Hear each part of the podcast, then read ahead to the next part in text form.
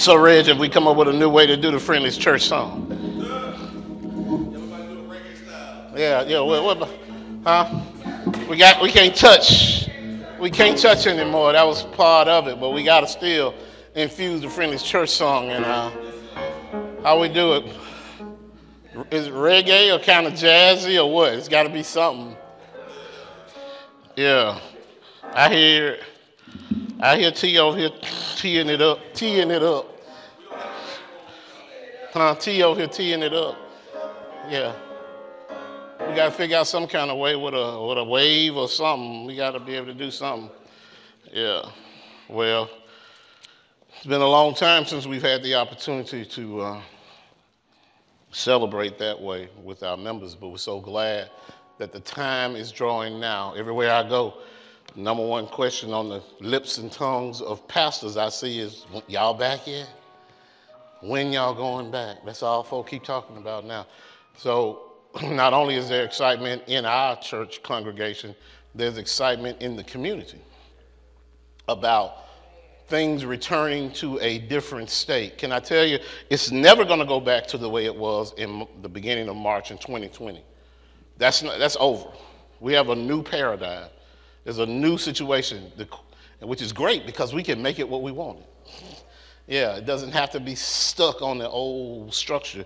We can make it what we want, and I'm so excited about how it's developing. Two things you need to bring you and your faith. If you bring both of those things, then everything will work out all right. The Lord will take care of the rest of it. I'm, he'll meet you here and help us get the service just where it needs to be. Um, we started a week or so ago about a, a sermon series concerning fatherhood. Fatherhood. Deciding that we were going to choose some members of some, some individuals in Scripture who reflect the themes of what good fathers do. And last week we talked about um, a silent witness for fatherhood, and that was someone who had a big presence in Jesus' life but he never said a word in Scripture, never was recorded in Scripture as having said a word, and that's Joseph, his earthly father. He's the man who raised Jesus, gave Jesus all the guidance that he needed.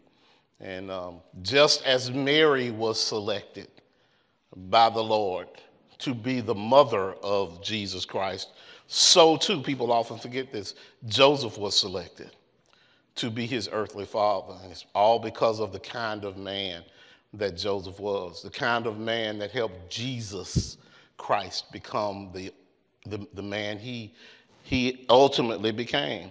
And so today we're going to switch tracks. Most of the time when we start talking about fathers, we start, we start, start talking about it from a male perspective.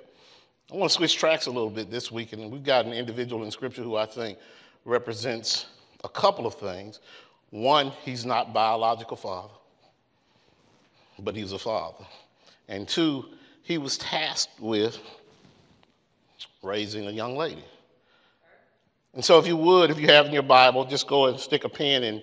You know, you're going to take a minute to find this if you're in your physical Bible. Esther, the book of Esther, chapter 2. Yes, and we're going to stick a pen in verses 5 through 7. Esther, chapter 2. It's an awesome responsibility to raise a child. We know that. Boys and girls, however, require different tactics. If you've ever had the opportunity as a parent to raise them, you know that they each require different things. You got to be deliberate in your parenting when it comes to, to both of them. Every right thinking man that I've met believes that his little princess, I mean, that his little girl is a little princess. Every man I know, that's, that's my little princess right there. But if that's the truth, and I believe it is, that your little girl is a little princess, then you must be deliberate about raising your little princess to one day be a queen. All right? There's something you have to put in place in order for the little princess to one day be a queen. One of the problems today is too many children are not prepared by their parents to be kings and queens. Too many kings find themselves married to a princess. Y'all didn't hear me when I said that. Too many kings find themselves married to a princess.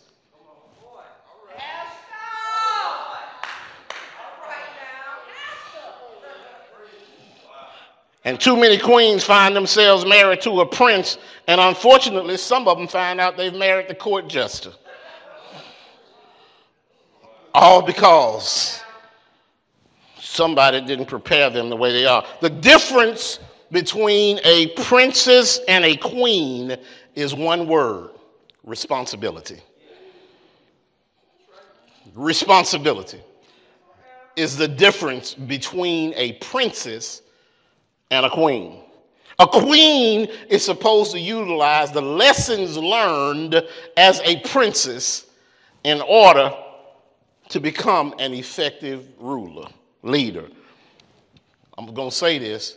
Somebody's going to be mad to you, but you can't stay a princess forever. You cannot stay a princess forever. And so our message today comes in reference to a man who is, I think, one who got it right. His name is Mordecai. His name is Mordecai. Mordecai, we find immediately in Scripture, is the one who was tasked and identified by the Lord to raise a young lady into a princess into a queen. Let me read it for you. Starts out, verse 5, chapter 2. Now there was a Jew in Susa, the citadel, whose name was Mordecai. And Mordecai's father was named Jair. Mordecai's grandfather was Shimi, and Mordecai's great grandfather was Kish. But what's more important is the next part of the scripture. He was a Benjamite. All right? Why is that important? Because being a Jew at this time is crucial to the story. And he was a Benjamite who had been carried away from Jerusalem among the captives carried away when Jeconiah, king of Judah, whom Nebuchadnezzar, king of Babylon, had carried away. So let me stop and tell you, give you a point of reference. You know, when King Neb and them came in and the Babylonians took all the young Jewish folk, you remember they got they got Daniel, they got the three boys, Shadrach, Meshach, and Abednego. All right. Well, so too was Mordecai part of that taking away. All right, so those are his contemporaries. Mordecai, it said, according to verse 7, he was bringing up, it, just slides it in there. He was bringing up Hadassah. That is Esther, the daughter of, watch this, the daughter of his uncle. For she had neither father nor mother. Oh, there's a whole lot in there. Whole lot in there. The young woman had a beautiful figure and was lovely to look at. And when her father and her mother died, Mordecai, watch this, took her as his own daughter. First thing we see right out of the bat in this scripture is that Mordecai is a faithful guardian Faithful guardian, y'all. Yeah, he was a faithful guardian. The Bible says he was caring for. I love that terminology, emphasizing that Mordecai's role as guardian of Esther was one of primary responsibility. And the, the verse emphasizes, can we walk a, li- a little bit on this? That Esther's parents were dead. Can you imagine the emotional upheaval that's going on in this young lady? She's lost her, not only her mother, but she's lost her father too in her formative years. And nobody was there who was going to pick up the slack until her cousin, Mordecai, comes along. And we can assume a whole lot of things from the passages we read in this scripture. First of all, Mordecai obviously didn't have any other children because none of them are ever mentioned. And not only did he not have any other children, it doesn't even appear that Mordecai had a wife. And yet, Mordecai, who was her first cousin, yeah, he was the son of her father's brother. All right, which make them first cousins. Yeah, the Bible says he was he was the son of Esther's uncle, which would have mean which would mean they were first cousins. But he was one of them. Y'all know y'all got this in the family. He was one of them old cousins. Yeah, old enough to have been her parent because that's how it was back in the day. You know, sometimes folk would have two families. They have a young family, an old family. Well, they would. Through whatever reason, maybe somebody passed away or something, but there was a remarriage. But anyway, this man could have done a whole lot of things different, y'all. He could have. He was, she was young enough to be his child, even though he didn't have any kids. And watch this, Richard. He adopted her. He didn't have to do that. He, he, he didn't have to, there are a whole lot of things he could have said, y'all. He could have said, I'll find somebody else. He could have said, There's another member of the family who has other children for her to be raised in. He could have saved a lot of, said a lot of these things. But he decided that he was going to take on the responsibility of raising Esther. I don't think y'all understand the psychological benefit that comes when somebody decides they want you. Not they got you, not something happened, but I choose you. Do you know what that does to someone when someone says, I choose you? I'm willing to give you all that I have and bless you with all that I have. I, I choose you. Come on now, y'all know what I'm saying because some kids don't even get that from their own biological parents. That they that you are my choice. They hear tones all the times of, well, it just happened. And then it was you. It's not as if I wanted you. And that's why I tell people all the time, a child who is adopted is a child who's wanted. And we always put a whole lot of emphasis on blood. And that is important. But love is the imperative. Loving a child is crucial to their effective upbringing. And so here we have this young woman who has a couple of things going for her, and I want to straighten this out too. The Bible says that Esther is beautiful.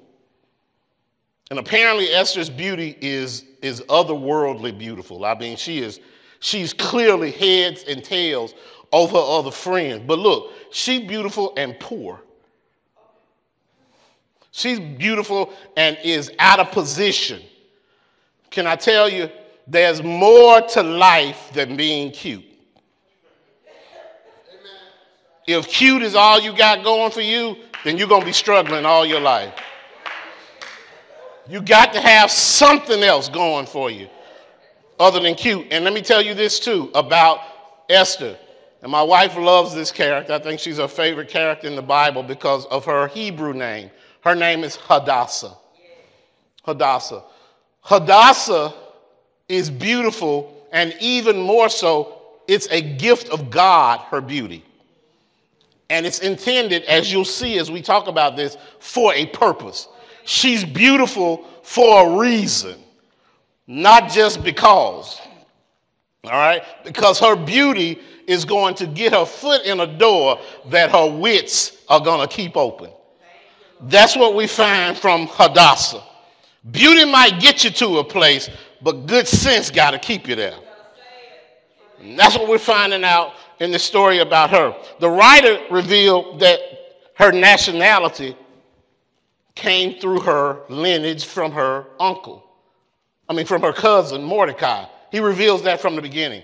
He puts right at the beginning of it that Mordecai is a Jew, is a Benjamite, comes out of the tribe of Benjamin. And yet, Mordecai, when he when he adopts Hadassah, when he adopts Esther, I get the feeling that she probably didn't call him Uncle Mordecai or Cousin Mordecai. I think, you know, we, we often forget that these are just folks too. You think she maybe called him Uncle Morty or something like that? No, because we often forget that these people love each other. And when we love people, we give them nicknames and we, we call them things that are affectionate. And this was his daughter. Everybody in the community knew that Mordecai's daughter was named Esther or Hadassah. They probably in the Benjamite community, in the, in the Jewish community, called her Hadassah. Hadassah. But she went according to this scripture, and the book is so named because being Esther is what led to her significance in Scripture. Morty told her not to let anybody know she was a Jew. This is important. Don't always give all your secrets away. That's not denying who she is. He didn't say, he didn't tell her she couldn't be uh, proud of being a Jew. He didn't tell her that it was important that she understand her Jewish, Jewish heritage. He simply told her that there's a certain time you ought to wear your Jewish Lives Matter shirt. That's what he told her.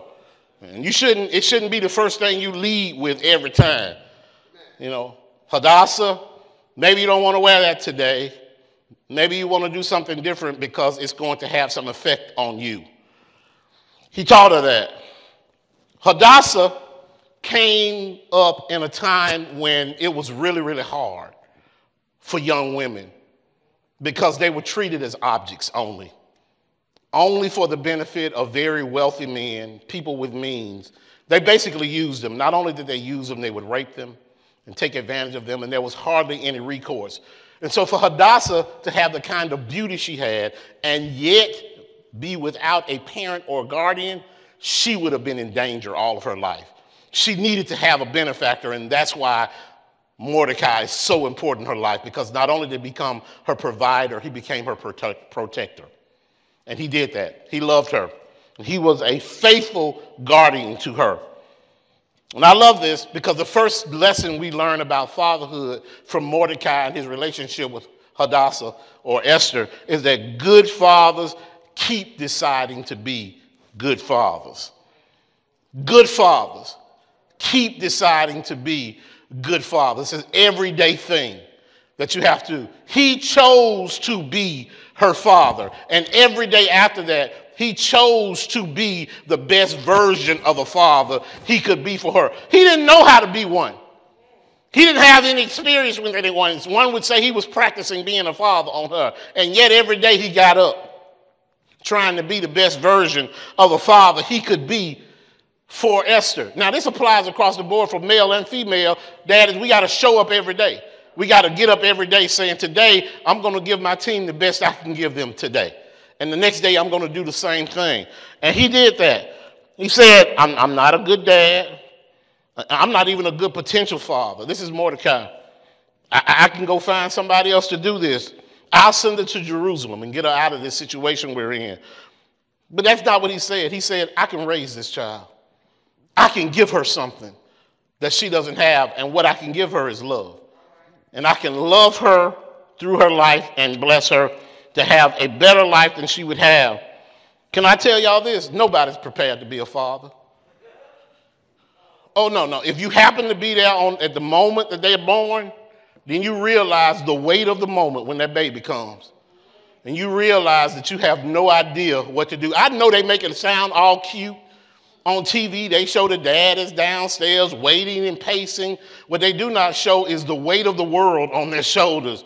And them not even understanding how do we even deal with this little person when we get to the house. And yet, we show up. We learn what to do we figure out that we're not going to break them when we change their diaper.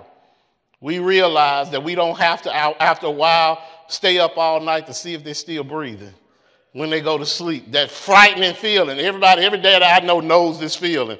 When they come home and you keep looking at them all night, you're exhausted because they sleep so soundly you can't hear them. You can't hear them at all. When they lay on you, you're afraid to move because you don't, I mean, it's just hard. As validating as it is, it's hard. And then you wonder if you're going to be what that baby needs as a dad. I don't care how arrogant you are. You wonder if I'm going to be the one that's going to help you be the best version of you you can be. Every daddy goes through that. But then we can learn from Mordecai who didn't have those beginning relationships with the baby, who only got her after she had gotten to a certain point. And yet he stepped in and learned on the job. He's on the job training for real. And he decided that every day he was going to be the best dad that he could be. And that's what I came to share with you today. That if you want to be a good father, learn from Mordecai. Show up every day. Be a part of the situation every day. In fact, don't come in already with your preconceived notions of how things are going to be. You can learn from your child every day how to be a better father. And I can tell you this too, as one who's raised two, that raising them required different skill sets. Yeah, the same thing that worked for one didn't work for the other. Some of that had to do with age, some of it had to do with gender, but it required different things for them. And I have had to learn to adapt in order to be what they needed me to be. How much did Esther love, I mean, did Mordecai love Esther? Well, let me give you a little historical background on it. It seems that there was a king. King, uh, the king's wife had, the current queen had made him mad. I'm just going to cut to the chase on this. He made her mad. Queen Vashti was her name. She got too arrogant and assumed too much with the king and, and offended him. And basically, he fired her as the queen. He fired her. And he walked around in depression because his queen was gone, and a queen and a king needs a queen of the kingdom. And he didn't know what to do. So one of the court advisors told him to have his men go out into the countryside and search and bring the most beautiful women from all the provinces. Bring all of the beautiful women to them and basically have a, a, a, a similar situation like American Idol. What they, really, that's what it was. They came in and auditioned to be the new queen.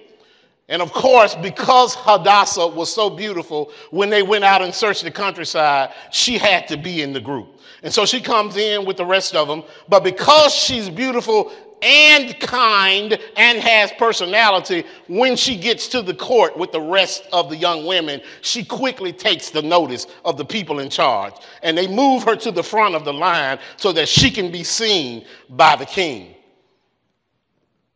Mordecai loves her so much that he gets a job in the king's court. He's a gatekeeper. And every day he walks by the place that they have all the young ladies so that he can keep an eye on his baby girl and know what's going on. This is how much he loves her. He continues, even though she's now in the court of the king, he still feels I'm the protector. And he has to go and take care of her as best he can from a distance. Watch this now. It was no short time because the time period between Queen Vashti being exiled as queen and the king selecting a new queen was four years. Four years that he had to sit back and watch. Y'all know what it feels like when your baby get grown and she go take a job outside the city. Yeah, you know you're going to do everything you can to go there and help her. You're going to help her move in. You're going to help her do everything she can. Even though she's still trying to be grown, you're still trying to be daddy. That's just how it is. You're going to still try to protect. And that's what Mordecai did. He was as present as he could be under the circumstances. Make a long story short, when Who Wants to Be the Next Queen show came on, guess who was selected as the new queen? Esther. But even being the queen now, I'm not going to even get into the details of the horror that they go through because basically this man just used those young ladies. He basically tried out one young lady a night until he found one he liked. And the ones he did not select, he cast aside. They could never be married to anybody else. They would become one of the king's concubines.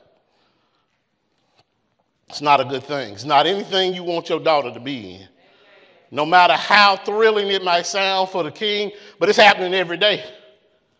Oh, it's happening every day. It happens in the sports world, happens in the entertainment world. Same thing is happening to young ladies. They get up, they get a chance to meet the superstar. He, he likes them or he doesn't, and when he casts them aside, they're mistreated or passed around to others until they do the same thing. The only problem is these days, young ladies volunteer for it. Not something that just stopped back then. This is something that's still going on. There's more to life than being cute. You also got to have sense enough to know when somebody's taking advantage of you. And she was, in fact, chosen to be the queen. Mordecai still looked out for her, still communicated with her. The good thing about Mordecai is he taught her how to treat everybody good, which means she was in good with all the court personnel, and that's who Mordecai communicated through. All the people who worked for the king were Mordecai's friends. And that's how he kept up with what his baby was doing. You see, a good dad is going to tell his daughter, know the CEO, but know the janitor too. And respect them the same way.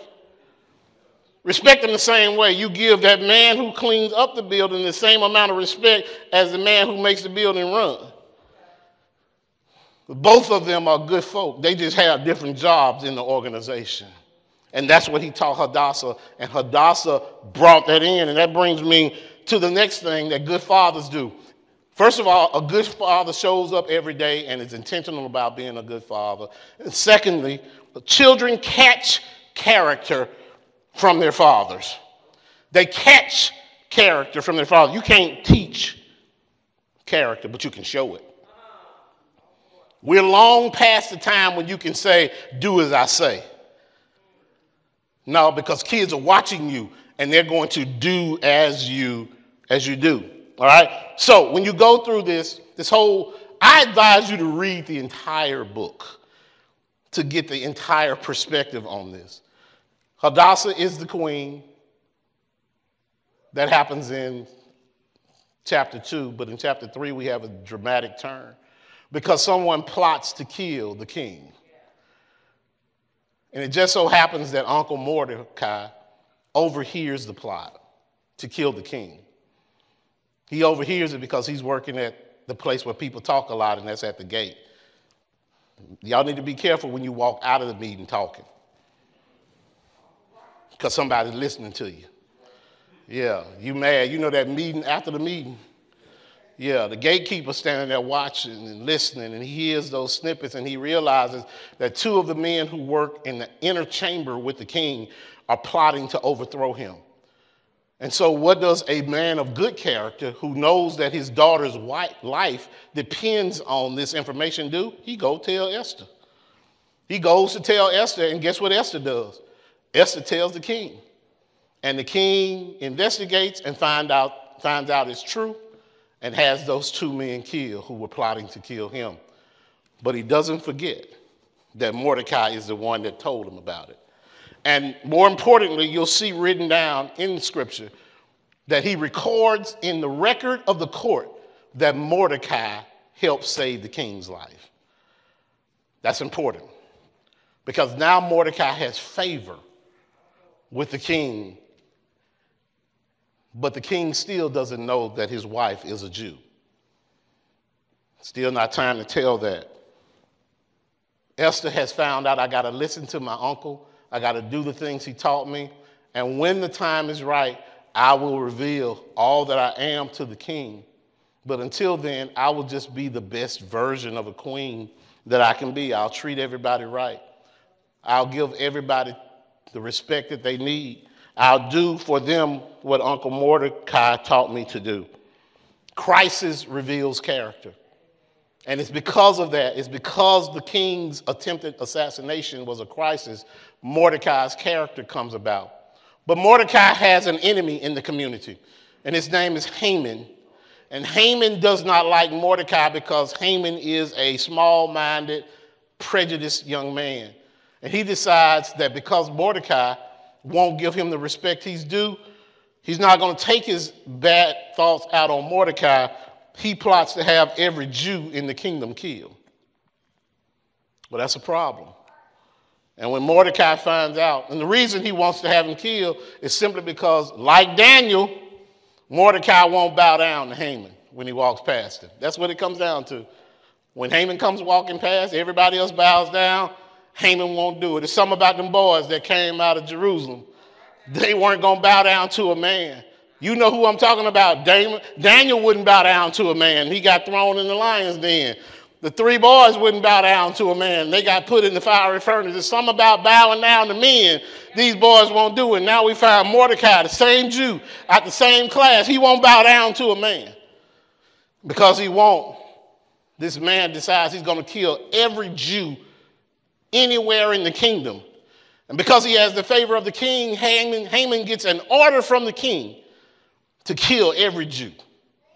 Well, when Mordecai finds out about the order, he goes into mourning at the gate, goes into sackcloth, and he sits at the gate and he's waiting until such a time as somebody can help him with the situation.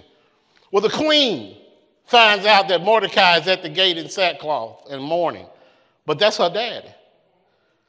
And so she sends fresh clothes out and says, Daddy, please get up. What's wrong with you? He doesn't get up. So she sends another emissary out asking him, Mordecai, please tell Queen Esther what's wrong. And he sends the whole story into her that Haman is trying to have us all killed. And Haman is trying to get rid of every Jew in the world. And it may be, dear Queen Esther, my daughter, that the whole reason for you becoming queen in the first place is not because you're beautiful. The whole reason for you becoming queen in the first place is not so you can live a life of splendor. The whole reason for you becoming queen in the first place is for such a time as this so you can save all the Jews from being killed. There's a purpose to your prosperity that has more than just your profit. You're here for a reason. Being cute ain't everything. Yeah, the king picked you because you're cute. But what are you going to do with the position now that you have it? And when she finds out that Mordecai is struggling because all the Jews are facing elimination, he also sticks a pin in it. And he does what a dad is supposed to do. He says, Esther, Hadassah, I know you're doing well now. I know you got all these servants working for you right now. I know they're taking care of you right now. But don't think you're going to be protected as the queen when they find out you're a Jew too. They're going to get rid of you just like they get rid of everybody else. Use the position you have for the benefit of somebody other than you. Character is taught. I'm coming, character is caught, not taught.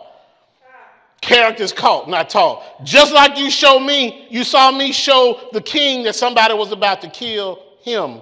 Now it's your turn to go and tell the king that somebody's about to kill us. And she couldn't do it though. There's a problem. Because the queen, under the rules in the court, could not go see the king unless the king bid her come. And the queen had not been bid to become to talk to the king. But because he taught her, Mordecai taught her to have sense, she used her womanly ways. She just went outside. One night, we don't know why the king couldn't sleep that night. And all she did was go out in the yard and just sit around for a little bit. And the king's up one night and he sees his beautiful queen out in the courtyard.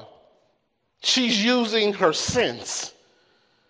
She's not trying to approach him because if she does, he'll be, she'll be killed. She'll be killed. The guards will kill her.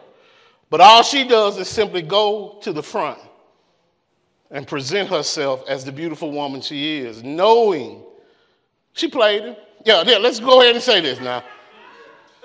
She played him. She used his own wits against him.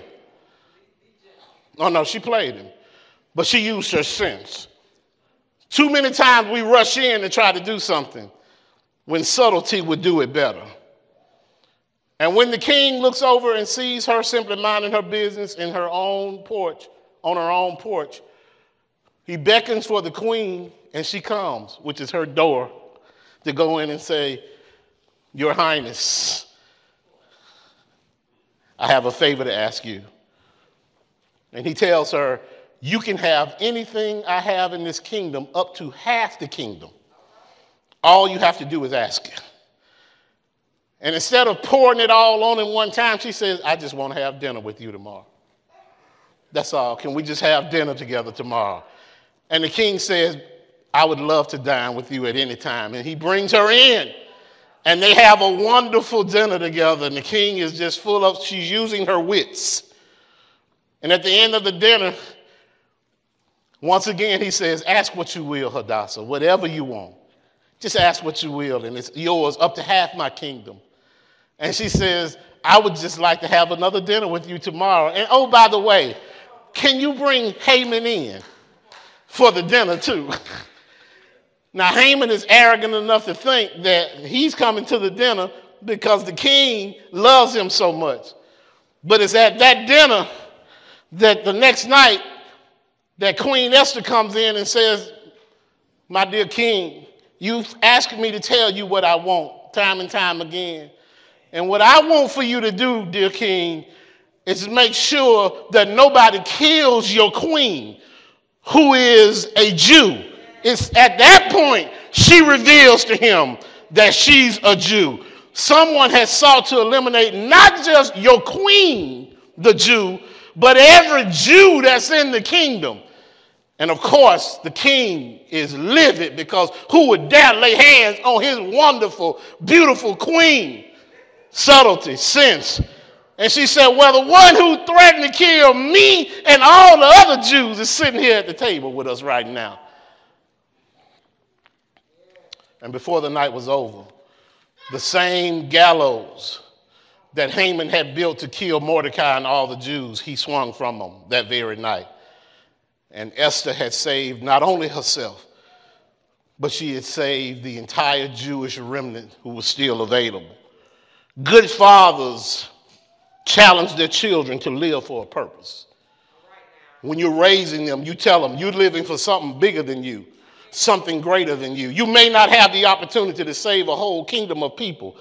It may be that you'll simply come up with the best remedy for a particular disease if you go to school. It may be that you're just the best mama you can be for your own children. You don't have to do great and mighty things. You can just be a good person. But your dad and your mama have to put that in you when you're younger so that you understand when you're older that life is about more than me. It's about somebody else.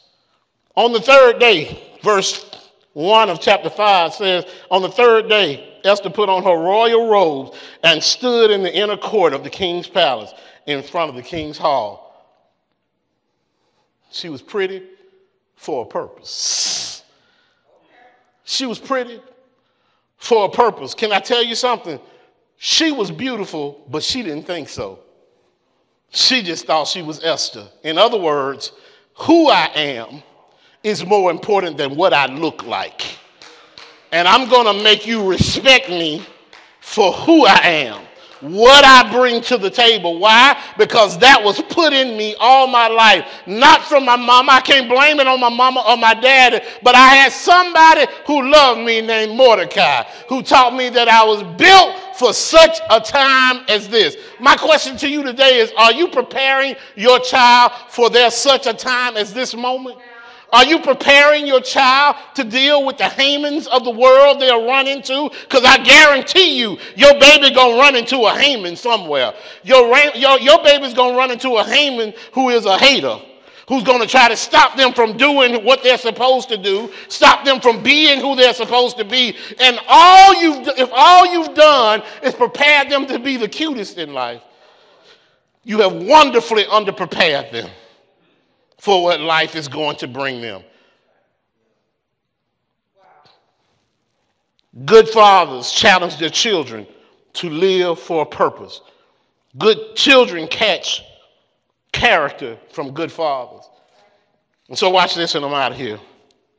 Don't ever underestimate the providence of God in situations. Don't ever do it.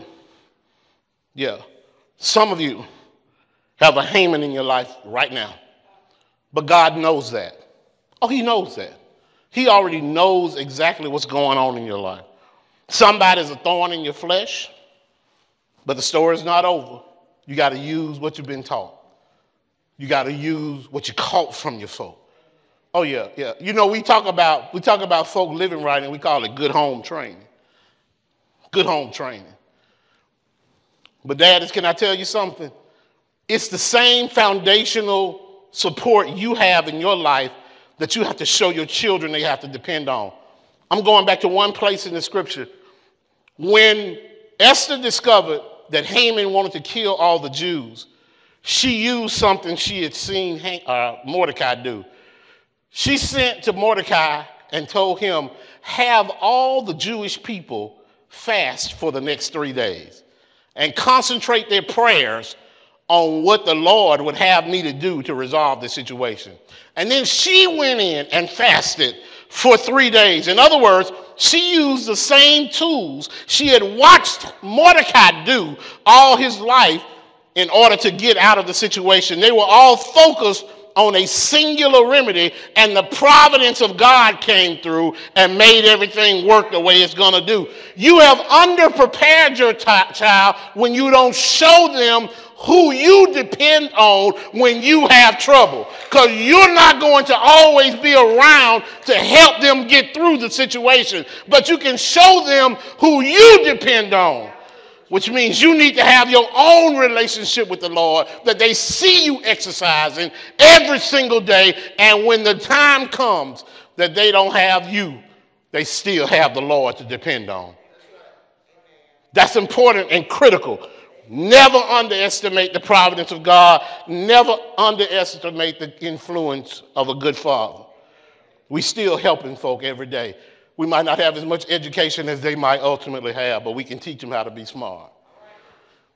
Yeah, we might not have the right vocabulary, but we can teach them how to be kind. We might not know the right people, but we can teach them we know the Lord and the Lord know everybody. Yeah, we might not be able to grab their hands and walk them into the building to try to get the job, but we can prepare them for the day that they walk in there. We can also let, also let them know that just as the Holy Spirit walks with us, that my, my presence is going to go with you everywhere you go. So when you walk in that office and you're sitting in there and you're the only one that look like you, you better know that your dad is standing in the corner smiling at you, cheering you on, telling you you can do this every single day. I can't imagine how many young ladies, how many princesses smile when they crossed the threshold and became a queen. And they realized that I'm not here because the king made me a queen. I'm here because my dad had taught me how to be a queen. I'm putting princess down today. And from now on, I'm going to be the queen. I love this. I watch this and I'm out here. There's a show on Netflix called The Crown. And one of the first episodes of The Crown, the king is sick and is about to pass away. And his eldest child, Queen Elizabeth, well, Princess Elizabeth, is the one who's going to ascend to the throne. It was a surprise for her to ascend to the throne because her uncle had been the one who had been tapped once the king got sick. But her uncle abdicated the throne. He couldn't handle the pressure of it, and besides, he had fallen in love with an American woman. And so he stepped down from the throne. And this young girl who has been living the life of a princess, in one moment becomes the queen when her daddy dies.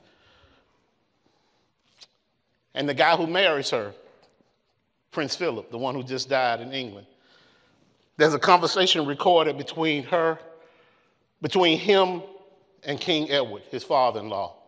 And she looks, he looks at her and he says, Listen, don't mistake what's going on here. Your job is to take care of her. She's the job. The queen is the job. Not all this other stuff you see going on around here. Your only job is to take care of the queen. And if you can take care of the queen, you would have done your job well. Can I tell you right now? We get our children caught up in too much stuff that doesn't mean anything. He simply said, Be her husband, love your wife, and you will be supporting the queen in the best way you can. That's what we need to tell our daughters love your king. Love your husband. Be the best wife you can be. Support your family. And that's being a queen. Not all this other stuff, this stuff that doesn't matter what other people see. Just be a good wife. That's the job. That's the job. And I came to tell you right now Esther fulfilled her mission in spades.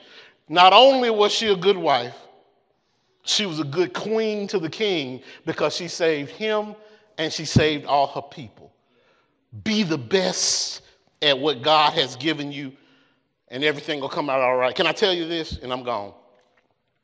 Jesus Christ came with one singular motion, I mean, uh, one singular notion, and that was he was going to be a good son. We saw him save people, we saw him heal people, and every time, every time it turned around, Casanova, all he did was re- reflect you back to his mission. He said, I've come to do my father's work. We said, Thank you, Master, for giving me new sight. Thank you for helping me to walk again. Well, I've come to do my father's bidding.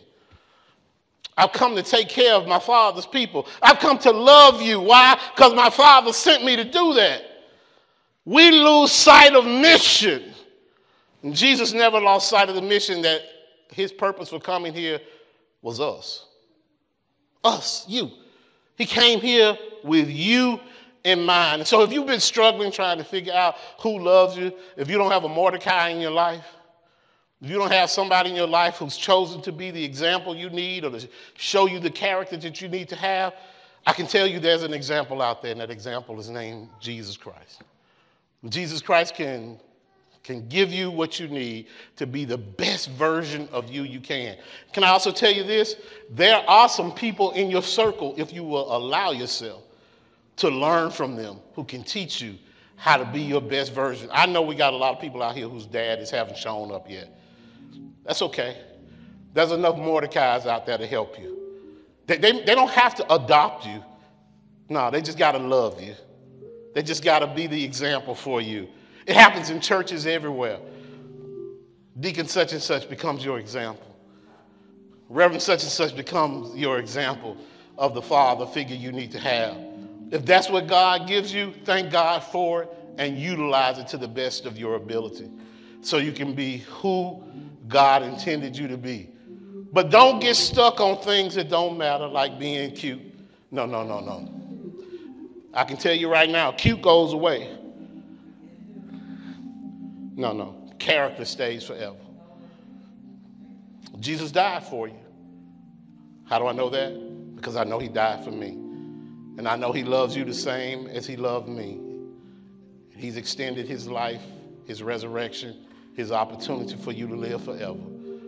Will you accept his invitation? Will you become a part of his family? Today is the day for you to accept that. I'm told that on our last sermon, and we had a wonderful young lady who decided she was going to become a part of 45th Street. I know there's some others out there decide they want to be a part of our congregation. Yeah, you don't have to come into this place, into this building in order to join our family. The opportunity is here for you to do it right now. Won't you come? Won't you come? May the Lord bless you and keep you and prepare you for whatever your such a time as this is. God bless you. Take care. Thank you.